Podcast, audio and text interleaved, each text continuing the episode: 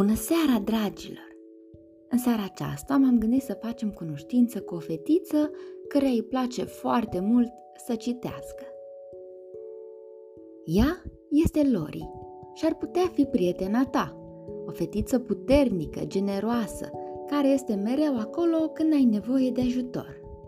Cu toate că zâmbetul apare pe chipul ei adeseori, numai ploaia o face cu adevărat fericită. Se bucură de bălțile pline cu apă caldă, sare în ele și simte că lumea îi aparține pe deplin.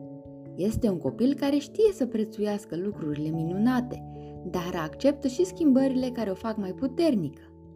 Este o fetiță curajoasă și silitoare. Pentru Lori, școala este importantă. Deseori citește până se noptează și gândul o poartă mereu la lada plină de cărți primită din partea bunicului. Această ladă o fascinează. Datorită ei a descoperit o altă lume în care se simte în largul ei și fără nicio grijă. Pe acest tărâm imaginar, bunătatea și curajul sunt prețuite. Lori deschide o carte și primul cuvânt pe care îl citește este idaj, adică mamă. În acel moment își aduce aminte de chipul mamei ei care îi spunea: "Nu ne permitem să stăm cu toții la aceeași masă. Cei bogați trebuie să stea cu cei bogați, iar cei săraci cu cei săraci." Lori a înțeles mesajul mamei și îl respectă. După o vreme, adorme și visează că bunicul îi pregătește cina. Când o cheamă la masă, Lori rămâne deoparte, intimidată de oamenii care se aflau acolo. Aceștia, mirați, o întreabă: "Lori, de ce nu te așezi cu noi la masă?" Fata le răspunde: "Nu ne permitem să stăm cu toții la aceeași masă. Cei bogați trebuie să stea cu cei bogați, iar cei săraci cu cei săraci. Așa mi-a zis mama." Răspunsul ei i-a lăsat fără cuvinte, dar unul dintre meseni se ridică și spune: "Lori, să știi că pe acest tărâm nu există ură, nu există diferențe între oameni. Mai mult de atât, indiferent de culoare, dacă suntem bogați sau săraci, stăm la aceeași masă. Toți suntem egali."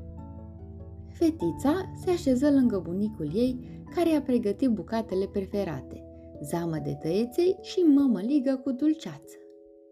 După puțin timp, Lori se trezește cu zâmbetul pe buze, dându-și seama că a fost un vis.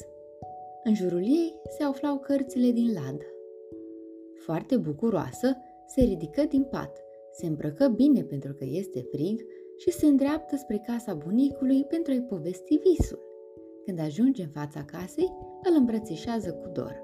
Apoi intră. Lori pregătește 2 cești de ceai, iar cei 2 se așează la gura sobei pentru a se încălzi.